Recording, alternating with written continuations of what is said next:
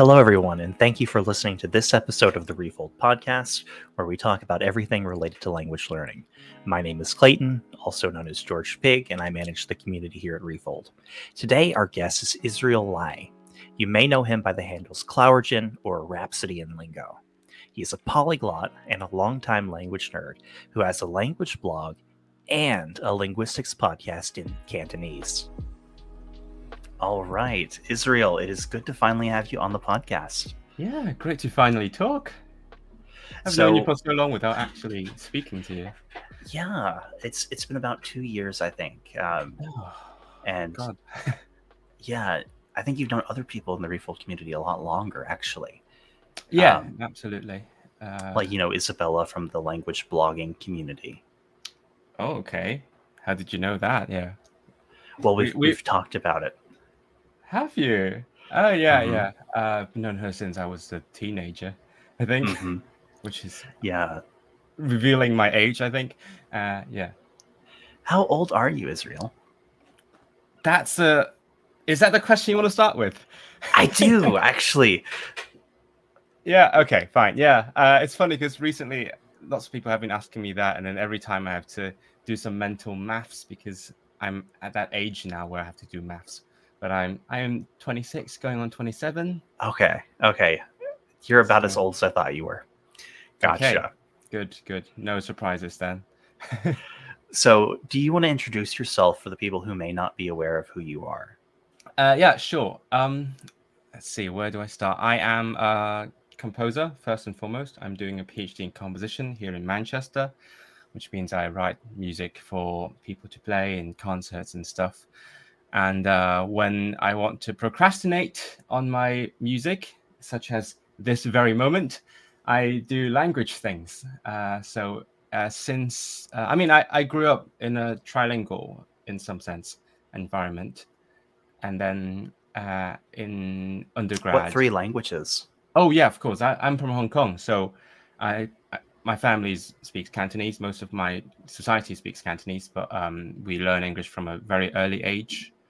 Um, not necessarily well, but we do do that, and then we learn Mandarin uh, for a couple of years in school, and that comes very naturally to us because we write in standard written Chinese, which is basically Mandarin. So we just learn to pronounce it. Uh, and then in my undergrad, I uh, started doing German in university and sort of kickstarted my language journey on my own. Uh, yeah, I started with lots of the online polyglot community, you know, the classic polyglot YouTubers and forums. And then, uh, yeah, so 10 years on, uh, I now run my own language blog and YouTube channel, uh, Rhapsody in Lingo. I talk about languages, of, of course, uh, my journey with them, or I uh, increasingly give talks about languages and language learning. And uh, I also have a podcast in Cantonese about something that's slightly more towards the side of linguistics. And uh, yeah, that's uh, long and short of it. And your podcast in Cantonese has written Cantonese transcripts, right? Oh yes, that's sort of one of the aims of my podcast uh, in general. So uh, I wanted to uh, increase the ma- amount of Cantonese being used in different domains because uh, we were talking earlier, right? Cantonese is one of the languages that are commonly limited to a couple of domains. Hmm. People only speak it in their daily lives and so on. They don't really think of using it in like academic contexts or anything that's more sophisticated. So I thought uh, we're going to try to talk about Cantonese and more importantly, uh, write uh, or in this case, transcribe all this um, linguistics babbling in written Cantonese. Uh, and uh, that's uh, hopefully that's contribute- contributing to the world of written Cantonese a little bit. So, when you talk Uh. about linguistics in Cantonese, are you using uh, like standard written Chinese linguistics terms, or are you using English terms? How does that work? Yes, um, that's a good question. I would I was just talking about that with my co-host. Um, so only one of us has an actual background in linguistics. Um, so he studied in English. Uh, so all the terminology he knows, as well as the stuff I've learned from the internet, because it's the internet, uh, every everything is in English. So oftentimes, especially when we started out, we had to look up what the Chinese words are. And the the fun thing about Chinese languages is that you can, uh, especially with technical things, right? With daily life things, they they vary a lot, but with technical terms, you just take the standard Chinese term and you pronounce it in Cantonese, and voila. Uh, so that's what we had to do a lot in the beginning. We actually had to look up what a vowel and a consonant is in Cantonese. Uh, but at this point, we're 50 episodes in, and we sort of got used to the uh, basic jargon. And it's just once in a while we have to talk about uh, like morphosyntactical alignment, and then we have to look that up on Wikipedia. But otherwise, uh, it's like second nature, which is funny because when I talk to normal people about things that they should know, like vowels and consonants, they have no idea what the word is because they also learned that in English. And that's pretty normal, I think, for for Hong Kong Cantonese, anyways, to have Oh, some yeah. degree of code mixing. Oh, a, a high degree. Uh, even personally, I do that incessantly. Now, I did have a question. What is your background with language specifically? So, you mentioned being raised in a trilingual environment, Mhm. and you mentioned um, Mandarin, Cantonese, English, a bit of German. Um, it seems like you're kind of internet famous for your Welsh ability and Wait, your what? Welsh studies. No, no way. I, I barely started. I, I can't be known for that. Um, okay. Um, so first of all, I would not say that I grew up in a trilingual environment specifically because the environment itself is pretty monolingual. It's just the school, the education that I received was uh, multilingual. And then, yeah, I'm going to quickly go through what I've had so far. So I, I have a rule uh, that I should avoid learning similar languages because I'm extremely scared of mixing up languages.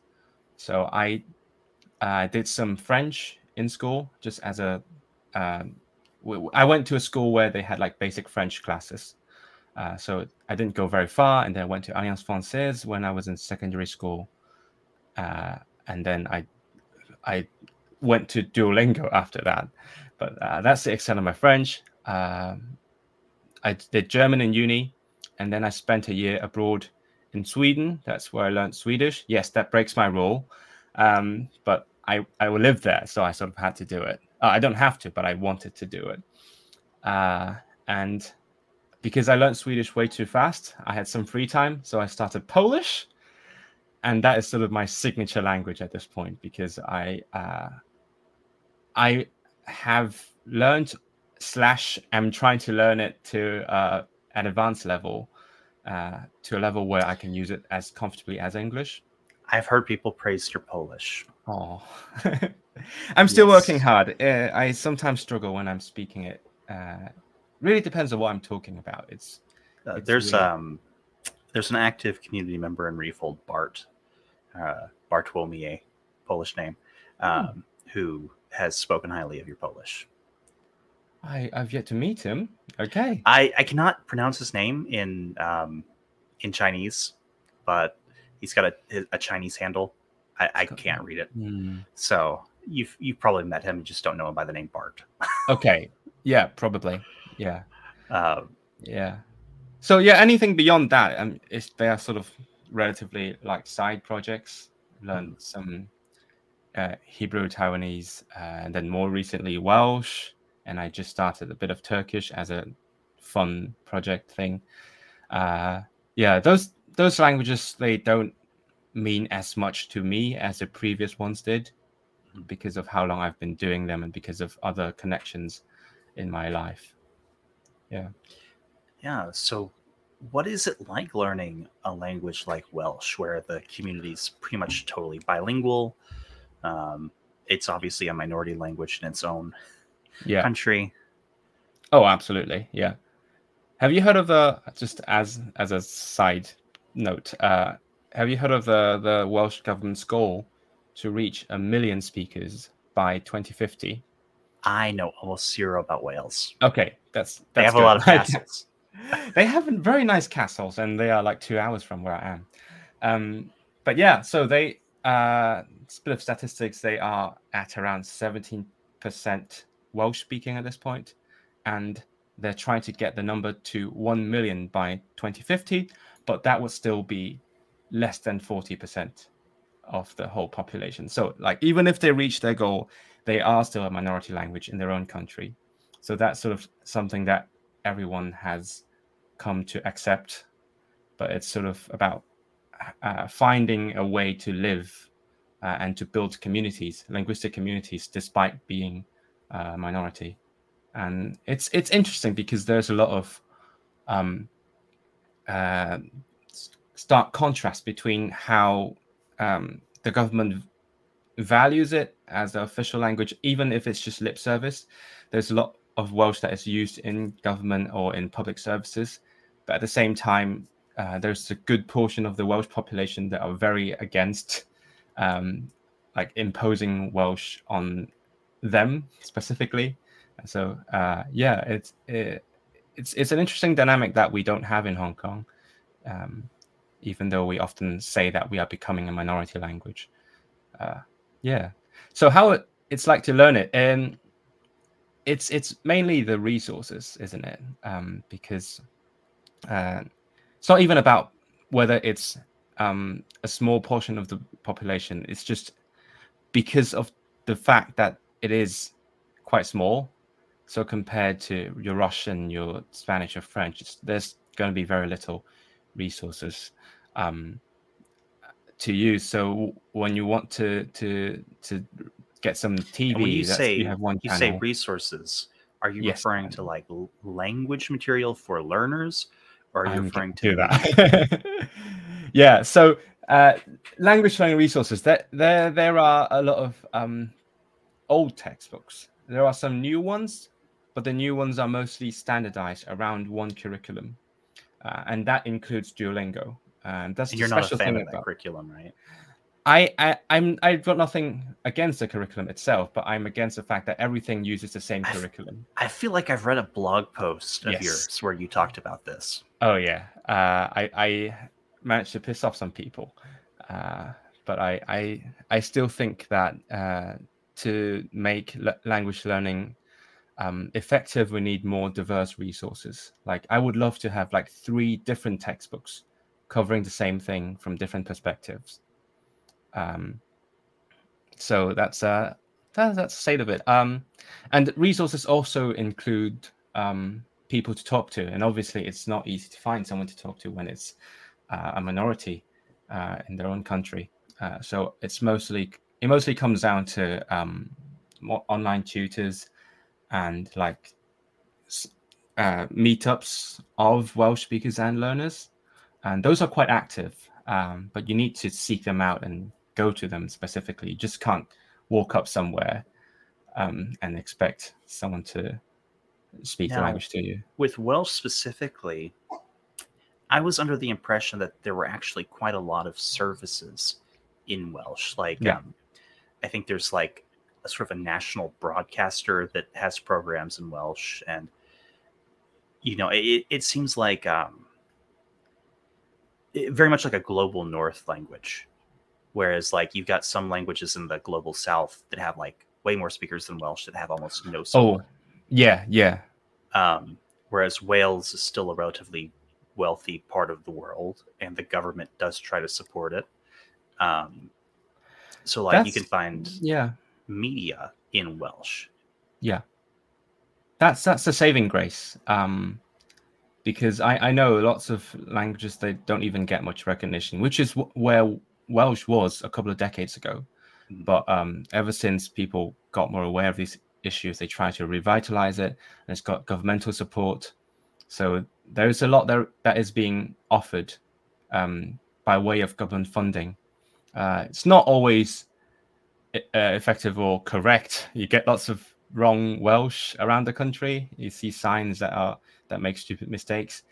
But yes, it is um, it is on a very good path towards revitalization, uh, especially with the with the broadcaster uh, S4C. Uh, it's it it is coming up with very good programs. I have to say, yeah. It's just a shame that with the British television in general, they just expire after two weeks, and then you can't watch it when when you have to spend like one week to understand one episode. Gotta gotta find a way to, to grab them and save them for later.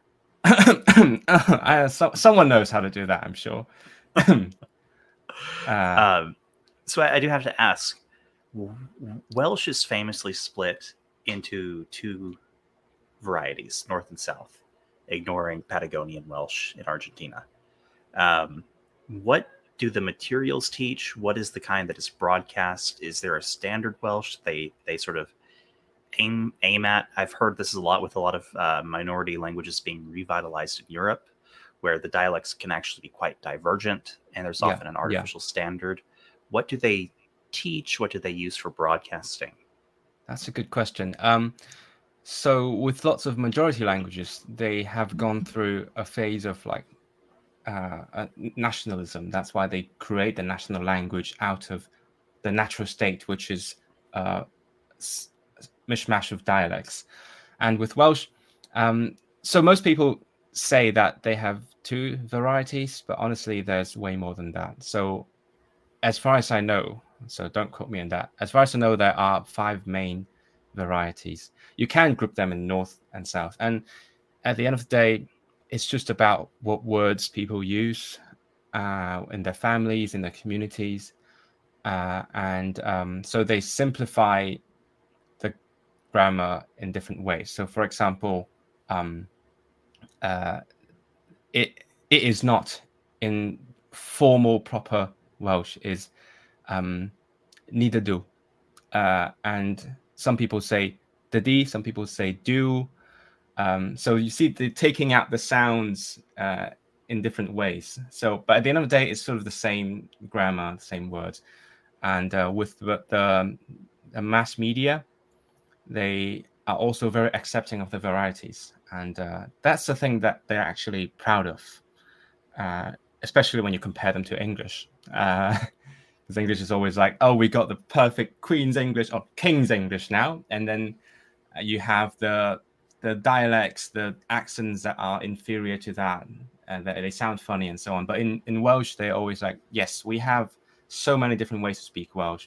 We even have uh, sort of a learner's Welsh, which is what people learn uh, to speak when they go to classes. Uh, they they speak uh, at a fluent level, but without the familial background. Uh, so that's a, a new variety of Welsh that is being created by the whoever's making the courses.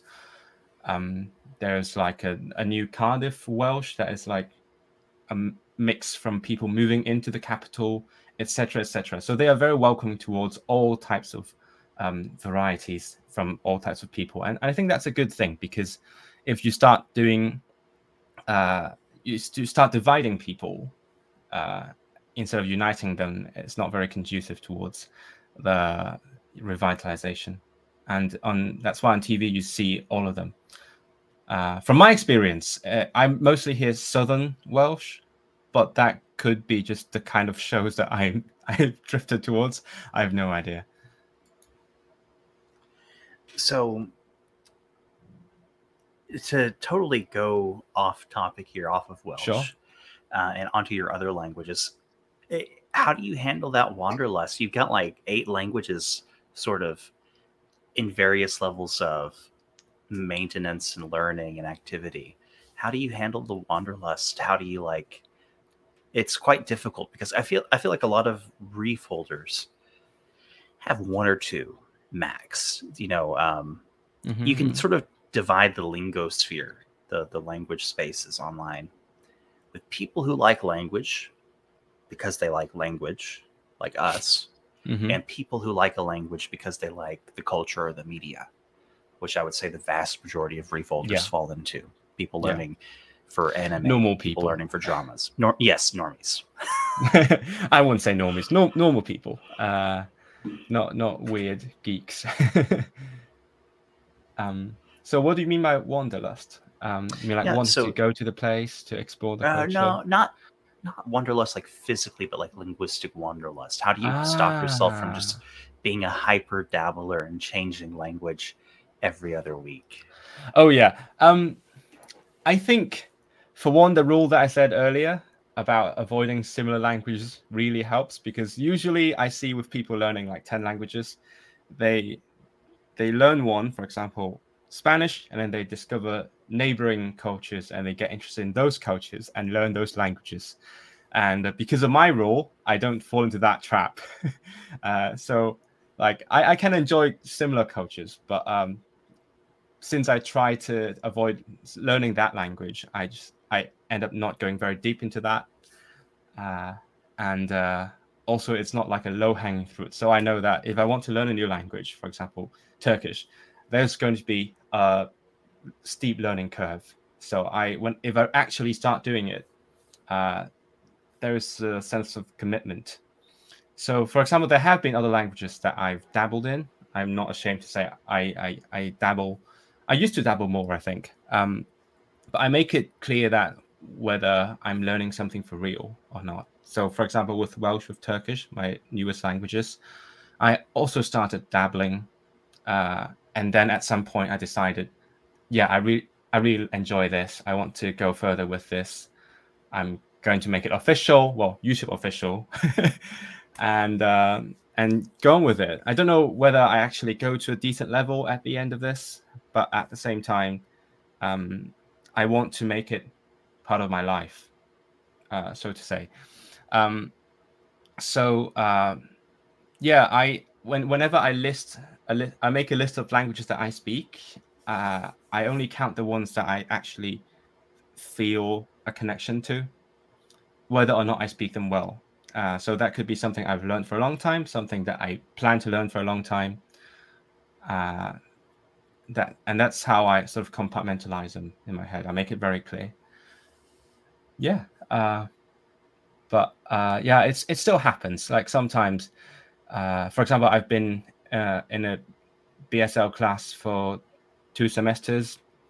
I, I enjoy the process of learning it. Uh, oh, British Sign Language for those who don't. Is this your first signed language? The acronym. Yes, it is. Unless you count the alphabet that I learned as a kid in school. That's the American alphabet. And what what signed language do they use in your your home area of Hong Kong? Hong Kong Sign Language. So okay, so there's a Hong Kong Sign Language. Yeah, so that is uh, that is a language that developed out of um, deaf schools that are established by people who came from Shanghai. So it is an offshoot of Chinese Sign Language, but okay. um, because we don't have an alphabet in Chinese um, or Cantonese for that matter, uh, we use the uh, ASL American Sign Language alphabet uh, for for any English words that we might spell but yeah, I've been learning British Sign Language for for two semesters, uh, and I really enjoy it. I enjoy, and I feel like it's something that is important to me as some sort of vague language activist. Um, but at the same time, I'm not like connected socially or um, mentally. I'm not connected enough community. to the language or to the community. Obviously, that's what I had in mind. I'm not connected enough or I don't feel connected enough to the language itself or the community to to make it a core part of my multilingual life. So even if I do continue learning it, uh, it's gonna take a while until I would say, yeah, I, I signed BSL. Um, that's how where I draw the line. Signed languages are fascinating. Um, oh, absolutely. Because what a lot of people who who are not familiar with them are not aware of is that they vary quite differently. You've got different signed language families. For example, I think ASL is uh, a descendant of French Sign Language. It is. Um, and in some countries, there's even a split. So, for example, in the Philippines, there's Filipino Sign Language and American Sign Language. Oh, okay. And um, they're they both exist. Filipino Sign Language has the most official support, but uh, all, uh, particularly in some parts of the country that had a lot of Peace Corps workers. Mm-hmm. The deaf schools were set up by Americans. And there's actually a split where not all deaf Filipinos speak the same sign language. You've got some who uh, were taught the American way and some who were taught the Filipino way. So uh, some deaf communities have totally different sign language uh, from the other in the same country. That is wild. Um, yeah, and is are those completely unrelated languages or I do not I actually do not okay. know much about FSL. Um I I assume so, but I'm not really sure. Right. Yeah, because just this morning I learnt about um, Catalan sign language and Valencian sign language, and those are things that exist in Spain, and uh, and apparently they those two are are most more similar to each other than they are to Spanish sign language. Okay. And yeah, but that's the extent that I know about them. It's just interesting that um, those regions have more of a regional identity and then they have their own sign language. Yeah, very yeah. interesting. So I would love to hear more about your journey with BSL in the future. Um, oh, if I actually get anywhere with it. If you get anywhere with it. Uh, there's one lady who I've actually been wanting to reach out to on, she's made a couple of update videos on YouTube, who's refolding, so using the immersion method yeah. uh, for ASL. Hmm. And I think that would be fascinating because actually, I'm ashamed to admit, I do not know a lot about signed languages. Um, it's sort of a black spot in my you know knowledge about languages and linguistics. Yeah that's that's normal i feel like when you talk to anyone who's into languages. When you look at if you, if you pick any 20 youtube polyglots for example uh, you hardly find any signed language. Uh, mm-hmm. yeah. The only one i can think of is richard simcott who did one video of bsl numbers like 12 years ago but i don't know where he's at afterwards um, uh, you know, if he kept with it, he'd be quite far. He's uh, he's a he's just he's, so good at it. He's the real deal when it comes yeah. to a polyglot. Yeah, but um, yeah, most people don't think about sign languages a lot because they are so. They, I mean, they are everywhere, but at the same time, you feel you feel like they're very removed from you, um, mm-hmm. socially and also in terms of the language, the nature of the languages it, themselves. Mm-hmm. Yeah, I, I, don't know. I definitely think that it would be worth me going down the ASL route at some point in the future. Um, sure. I would because... absolutely encourage anyone to learn a sign language. I feel like it's such an important thing. Um, yeah, because for so many people, learning a language is just a hobby. Mm-hmm. Um, especially, I, I guess, on Refold, um, people doing it for fun to enjoy the culture. Um, that that is a perfectly fine reason, but at the same time, uh, there is uh, just all around us there are these languages that are being used by so many people. And uh, if we could just learn a bit of them we would do them a huge favor uh, just to make their lives easier. And uh, in, it's it's important in a different way from for example learning an immigrant language. And yeah. So i think i think it's, it's very much worth doing even just a little bit yeah, I know. I know two signs, and I don't know if they're in Filipino sign language or American sign language. Uh, you take like this for thirsty. This means woman. And um, at one point, I dated a um, uh, a teacher, and you know, special education teachers need to know a bit of sign language yeah. as part of their, their curriculum. So I, I do have a few signs. I'm quite fond of this one for telling someone I'm thirsty if I can't talk. So um, I definitely think it's useful, um, even just to have a way to communicate non-verbally oh, yeah. with with other speaking people. Yeah, yeah. I always feel like this is a more selfish reason to learn sign language, but I I would very much love if other people could just sign with me, even if we're all hearing, because mm-hmm. there's so much more you could do. You could sign over a long distance. You could sign in a noisy club uh, sometimes when when I'm in a noisy environment, I just keep shouting and nobody gets what I'm saying, and I'm like, oh, I want to sh- shut up now. Let's just sign. But yeah, it's not very practical, sadly, at this point in time.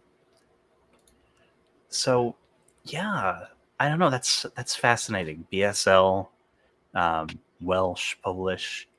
So I have a very eclectic and weird mix. I know, not exactly a typical bog standard. yeah, I think well. So I don't.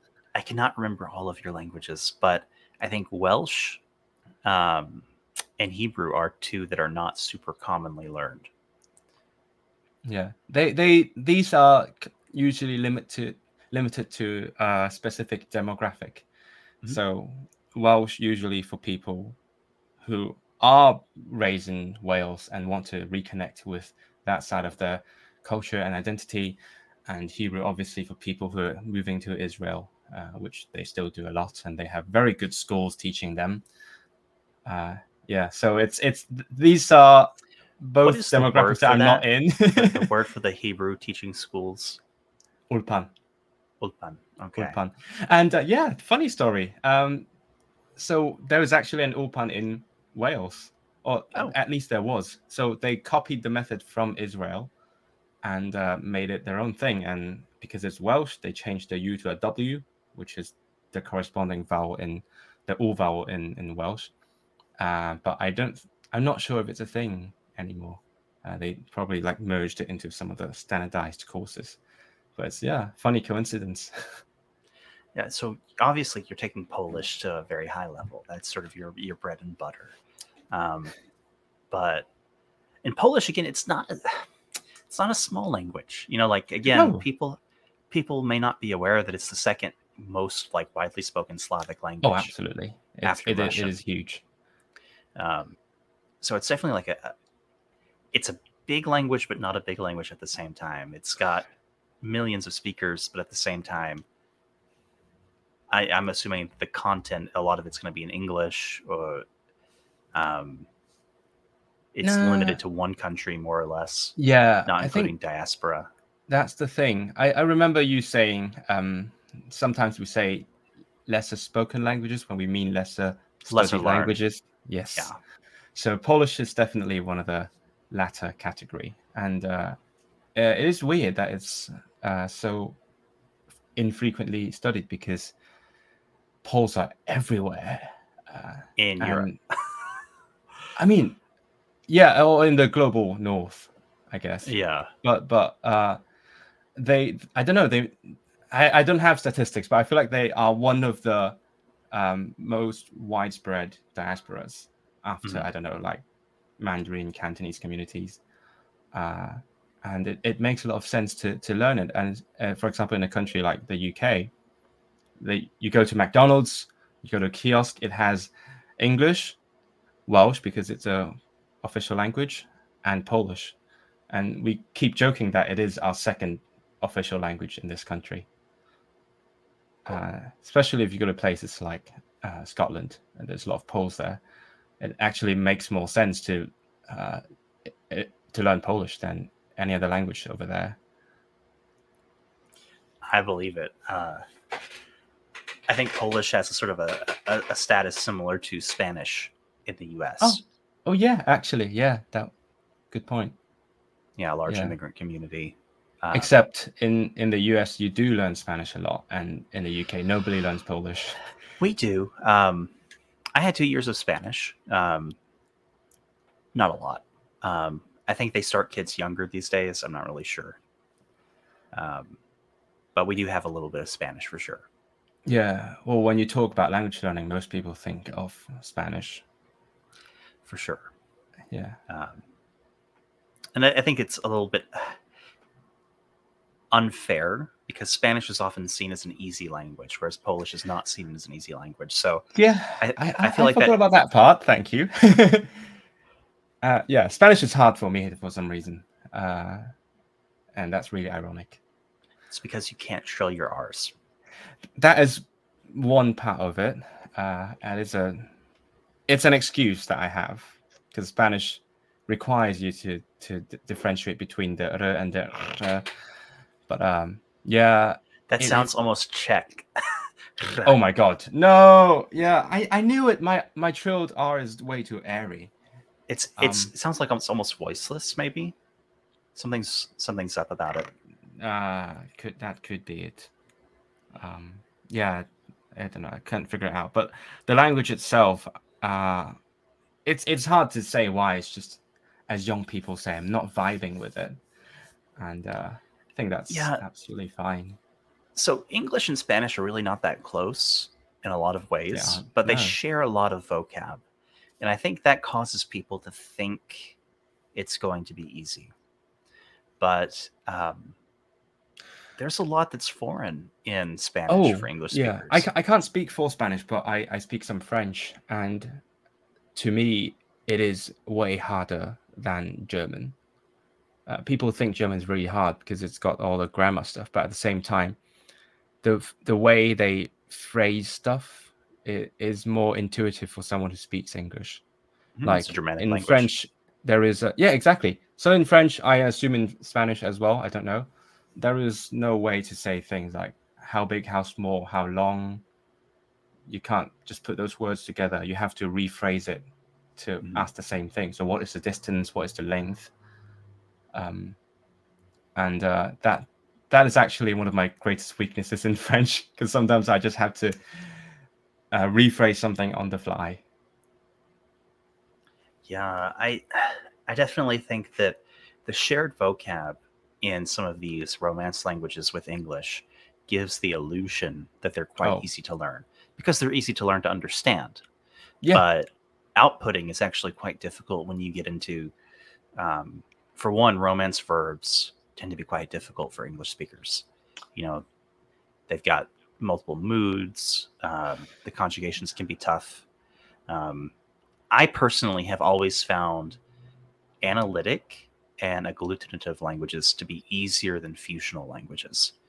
So things, yeah, uh, I, I, feel like there's a, a, greater mental burden on with the fusional languages, um, and I definitely think that Romance verbs are quite foreign to English speakers. Um, yeah, I, I I would agree. Uh, yeah, I remember when I started speaking Polish, it was literally like doing maths in my head, because uh, there's you're doing lots of calculations like this works with that and this goes this here because of this, and then you, you you're thinking about ten different parameters in one sentence. Um, it was insane. Uh, it's just that at some point, it just became natural to me. Uh, sometimes I still have to think about how to conjugate a verb uh, because um, they they are never perfectly regular in any language unless it's Esperanto. Um, so sometimes with the odd verb, I'm like, okay, crap, that's a bit that's a different one. Uh, how does it go? But otherwise, uh, at some point, you just you just get used to when to use what forms of the words, and that's a that's a comfort. So, out of your languages, um, what is the most interesting language that you've you've dabbled in? Interesting. Yeah, it, you, doesn't have to be specifically the ones I dabbled in. Specifically, the ones that you've dabbled in. Okay. What have you found interesting? So again, what's interesting is going to be different for all people. But for you specifically, was there something huh. that you found interesting? Because you you sort of have dabbled in at least eight languages, if not more. Um, I have. Um, oh, that's a hard question. I might I might go for Japanese. Japanese, really? Yeah, it's funny because not many people dabble in Japanese. They they usually go all in. But uh, Japanese is a language that well, I at the time I wouldn't have said I was dabbling in, but in retrospect I would, um, just because of its uh, its relationship with Cantonese. I would say because you have all the shared vocabulary through whatever contact they had with ancient China. But then the the grammar, the structure is so different, and then uh, they have interesting ways of phrasing certain things. Uh, where, uh, when in English we have modal verbs, for example, can, should, things like that. You sort of have an entire phrase just to say that thing, and then they have so many. What's the word? Uh, they have onomatopoeia, and then they have mm-hmm. the words that are trying to emulate the feeling of something, and it's completely foreign to me. So when I um, hear and especially read Japanese, there's a lot that is very familiar. Um, uh, even even the the loan loan words in Japanese sound usually sound more like Cantonese than they do um, they, than they sound like Mandarin. Uh, mm-hmm. Uh, so there's a lot that I recognize, but then everything else is just whoa. So yeah, I that that that contrast is very interesting to me. Yeah, the Japanese sound symbolism, like pika pika being something that's sparkly or something, is quite interesting. But I think actually that's not unique to Japanese. Um, it's unique I among think- the ones that I, I know well. oh, anyway. that you know, yeah. I feel like um, some other languages do this. I feel like it's quite common in in African languages. I think some South Asian languages, uh, but Yeah, it's they- I think definitely so. yeah, definitely Japan is probably the the best known for the it. best known. I think Yeah. yeah for that sort of sound symbolism, ideophones. Um, Earphones. Good word. mhm. And you dabbled in Japanese. How long ago was that? Oh, okay. So when I was an actual kid, I I You're went to kid. yeah, I went to some Japanese classes. Classes. I went to some Japanese classes, and um, uh, it, it was not a very good class. So I got the basics of it, and that was it.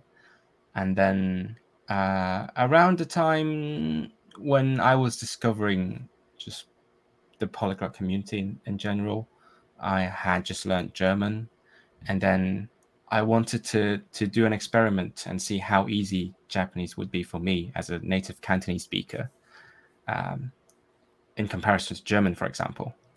And that's that's why I did the whole thing. And I I learned it for a bit, didn't do it very well, and then I, yeah, I, I dropped it. Uh, I don't again, I don't feel connected enough to that culture. Mhm. But You're not a it- big enough weeb.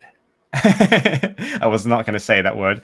Uh, no, I, I, I like Japan, but not not enough for me to actually get good at the language. Yeah. Yeah, you you know you, you seem to have avoided the common trap uh, of what do you mean? learning. Well, so of of of learning related languages. So Japanese obviously is not technically related to a Chinese language, but it's Sino-Xenic. So It- it's it got a lot yeah. of vocab borrowed from Middle Chinese. We have a lot Um, in common. Mm, It's sort of like you know English and the Romance languages. You know, exactly. they're Exactly. they're, they're both IE languages, but they're actually quite different. You know, if you were to go back a thousand years before the the Germanic languages and the the Romance languages started borrowing from each other, they're quite different. You know, um, it's different as say Welsh is to English. Actually, they're the the European um, IE languages are actually quite diverse. There's just been a lot of shared vocab, uh, and you have that with Japanese and there are actually a lot of languages that you could have probably learned easily. Vietnamese, um, you mentioned Hokkien, um, obviously And Man- Hokkien. Mandarin, Yeah. and um, you didn't go down that route of like just gobbling up all of the languages that have Chinese vocab. Ah, okay. Yeah, I see what you mean. Uh, um, the funny thing is because the um, online language learning community is so Eurocentric, It's incredibly Eurocentric. it's incredibly Eurocentric. It's Eurocentric with a little bit of lip service paid to East Asia. Yeah. And because of that, I uh, when I started out, I didn't pay much attention to just other Asian languages. Uh, so I was thinking, okay, let's start with English, because obviously you start with English, uh, and then you, where do you go from here?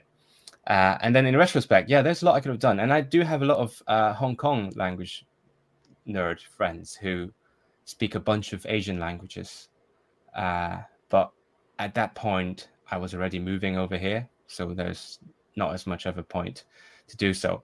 And I, one of my biggest regrets, uh, regard, uh, related to my time in Hong Kong, is that I, I should have learnt uh, Filipino, because it would have been a really easy language to use in the wild, so Mhm. to speak. Um, yeah, or just any South Asian language to a lesser extent, but um, to a lesser but still very high extent. but I, I didn't, I never did that. Uh, I only thought, okay, Eu- Eu- European language, Japanese, Korean is an option. That's it. Uh, but yeah, so but now that I'm here, it makes more sense to learn European languages or languages that you find on this continent. Mhm.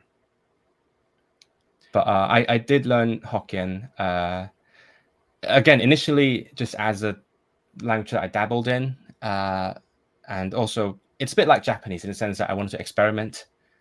Because at that point I'd failed my Japanese experiment, and then I thought, okay, what if I learn a language that is actually related to my mother tongue? I And then I did find. Hokkien to be very weird, and I don't want to. I don't mean that in a, a bad way. Go but, for it. Um, I just find it very different from other Chinese languages.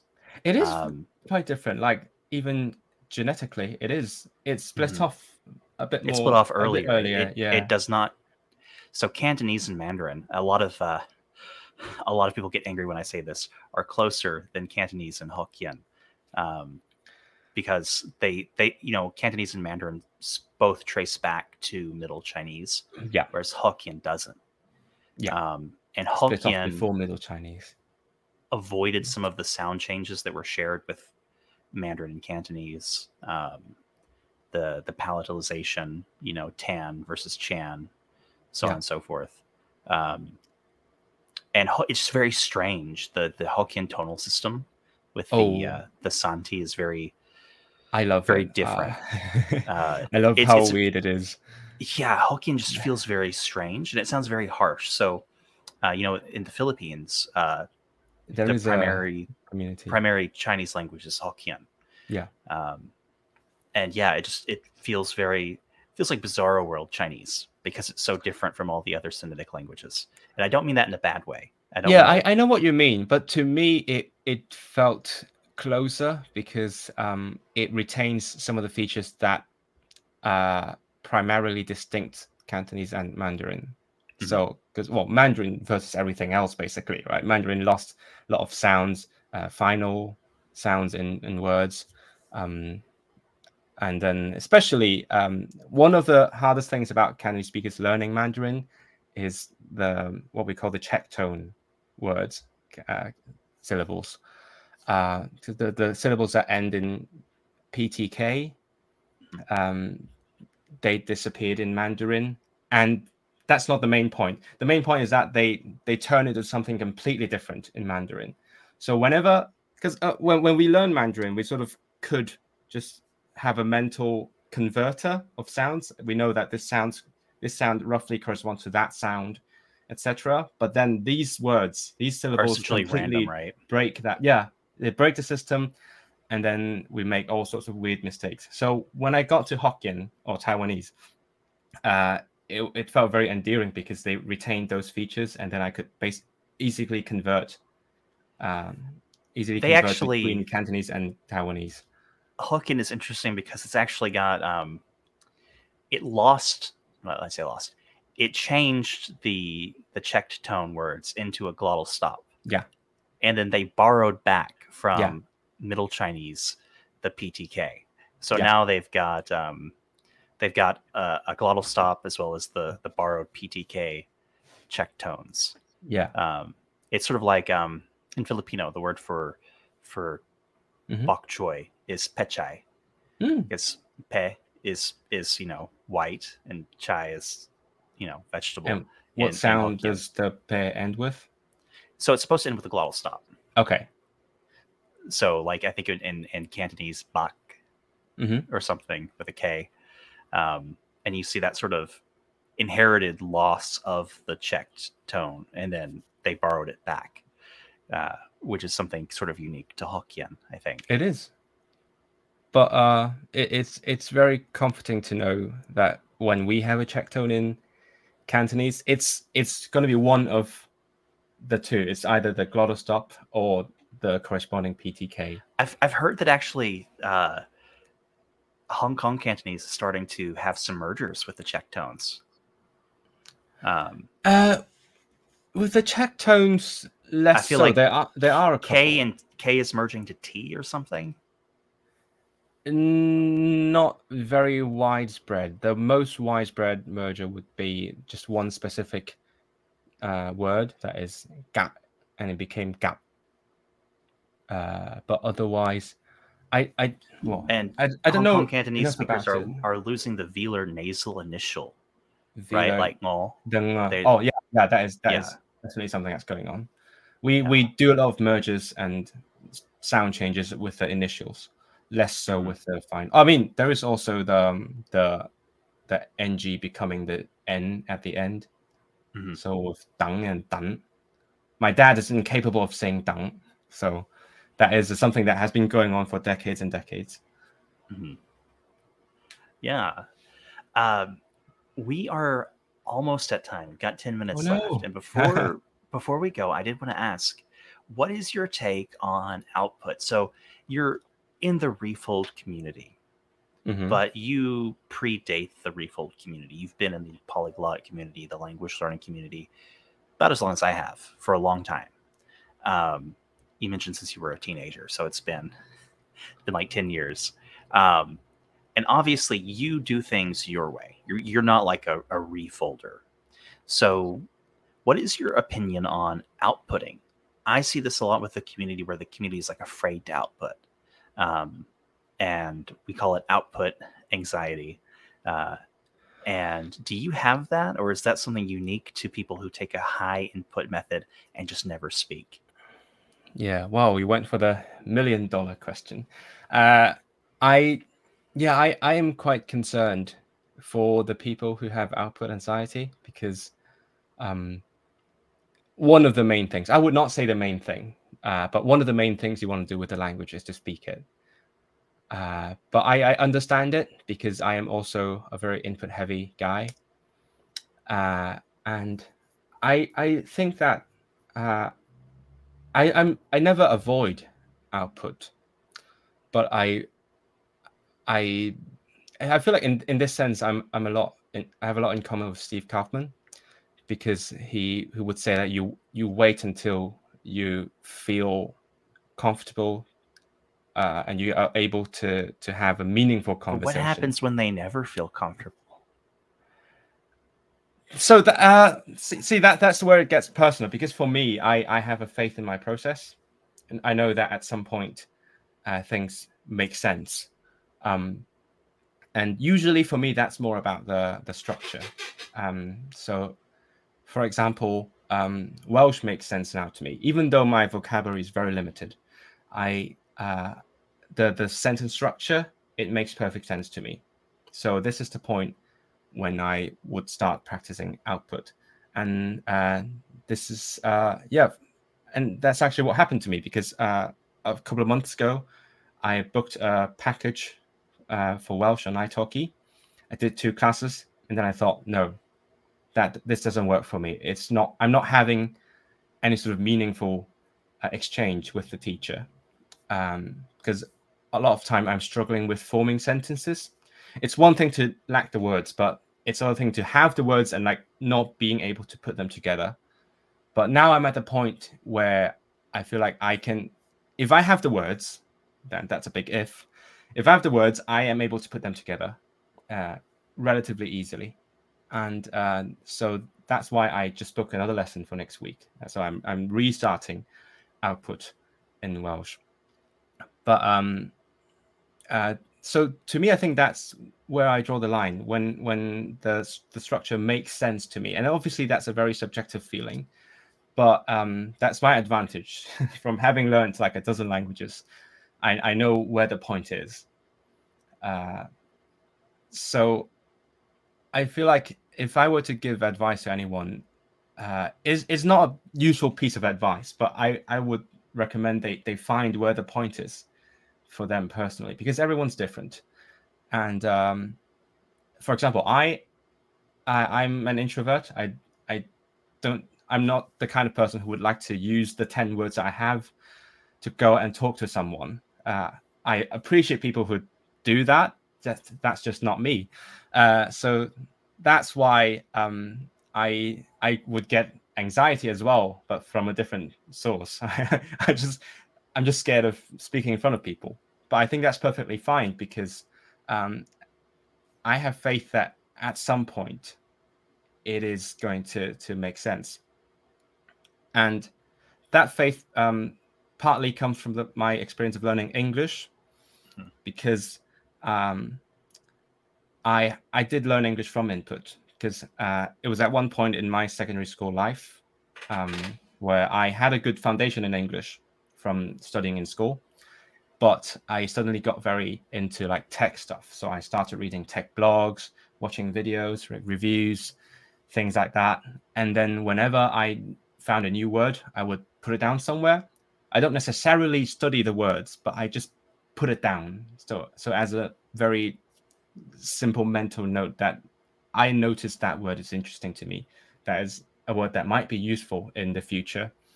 And then somehow, a couple of years later, I speak English decent, uh, decently well, uh, despite having messed up that that one word. Uh, so I, I know that if I keep doing the same thing, that is going to happen as well in other languages.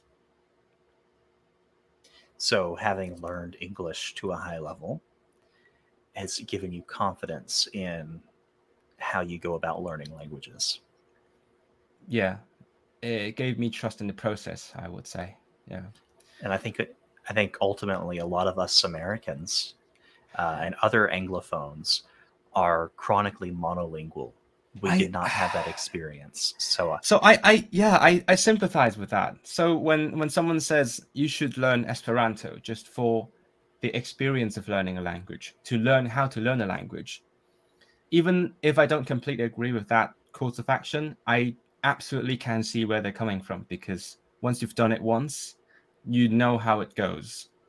So um, yeah, I, I feel like the the best way is to to be taught a language well early in life. But if you've already missed that period, uh, you could always um, find just find something that will help you um, get that experience down. Um, and I, I, guess in, in terms of the refold community, that is someone else telling you that it works. Yeah, uh, there's a bit of an issue with sometimes Refold coming off as a little culty. Like, trust the process, bro. It's gonna work. Um, and you know, it's hard to take things on faith. I I I know. Yeah, yeah. Um, because for me, it's it's like I get my faith from my experience. But when someone else, even if they've had that experience, even if I tell you now that something works, uh, it, it feels a bit weird to just take my word for it. Uh, mm-hmm. so and and also of course the process is very personal. Like I I'm sure that one method would never fit every single learner. So uh, it's there are some principles that are worth noting, but at the same time, you really need to find what works and what doesn't work, and you need to be sensitive to that as well. Because I've yeah. tried different methods as well uh, with my dozen of languages. I've tried doing this, a bit of that, and sometimes I just feel like something's not doing much for my mm. progress. And you're not um, afraid to try things. So a lot of people coming into the language learning for the first time, getting into Refold, they wouldn't, you know, you've done Duolingo in some languages. You use things like Clozemaster. You're not sticking to the whole Anki to immersion pipeline. You're doing other things on top of it. And I think that that's a good thing ultimately. I think it's, you, you see it a lot with um, people who learn strictly from immersion and strictly from frequency lists. They have these bizarre gaps. Um, like Brie for example, she had been learning Spanish for two years by you know via immersion, didn't know the word for coffee pot. Um, okay. Somebody didn't know the word for floor in German after a year of German because it had not come up. Whereas exactly. Um, I think that sometimes textbook vocab is very well rounded. I think. Yes. Um, that that's also kind of why I'm starting to steer back towards textbooks as well, uh, because uh, yeah, you you you need those. Uh, what's what's the English word? Because I know the Polish word. I learned it like last month. Uh, yeah, you, you need something to fill in the holes with, mm-hmm. and um, and that is. Uh, yeah, I remember writing my review for Glossika back in the day when it was completely different.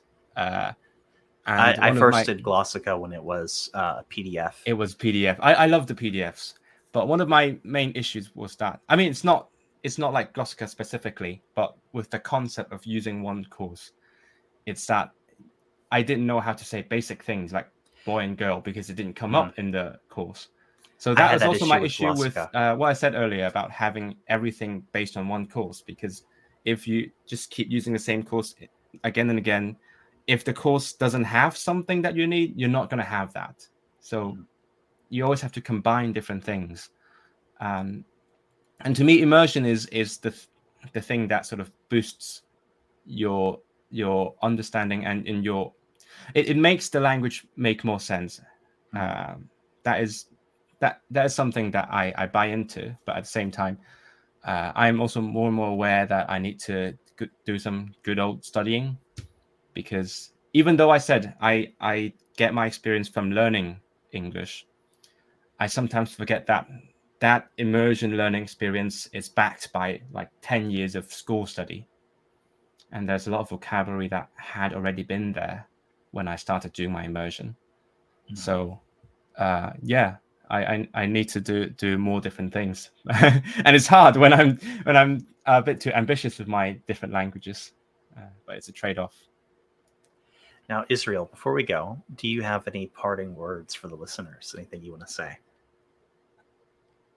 Wow, you really put me on the spot. Uh, no, I, I think most important thing of all in language learning is to have fun, and sometimes I feel like some people forget that. Uh, they make it into get... a job. Yeah, exactly. They they get too absorbed in the process, too absorbed in the methodology, and whether they make progress or their statistics, some things like that, and then they they might forget to enjoy it. And to me, and also I hope to neuroscientists, it, it you learn more quickly uh, when you are enjoying the process, and that's uh, that's the sole reason I'm doing all of this. All right. And Israel, thank you for being on. Yeah, thanks so much for having me. I want to thank you for listening to this episode of the Refold podcast. If you're watching the live premiere, you're in luck. Right as it ends, we have an after party over on the Refold Central Discord server. Come join us by using refold.link forward slash join and chat about the episode. If you enjoyed the podcast and would like to hear more, you can find older episodes to listen to on YouTube and Spotify. Let us know what you thought about the video by liking and leaving a comment below. Do you have suggestions for upcoming visitors or requests for particular topics? Please feel free to reach out to me on Discord at GeorgePig hashtag 5413 or via email at clayton at refold.la. Thank you all for watching and or listening, and I'll see you next week.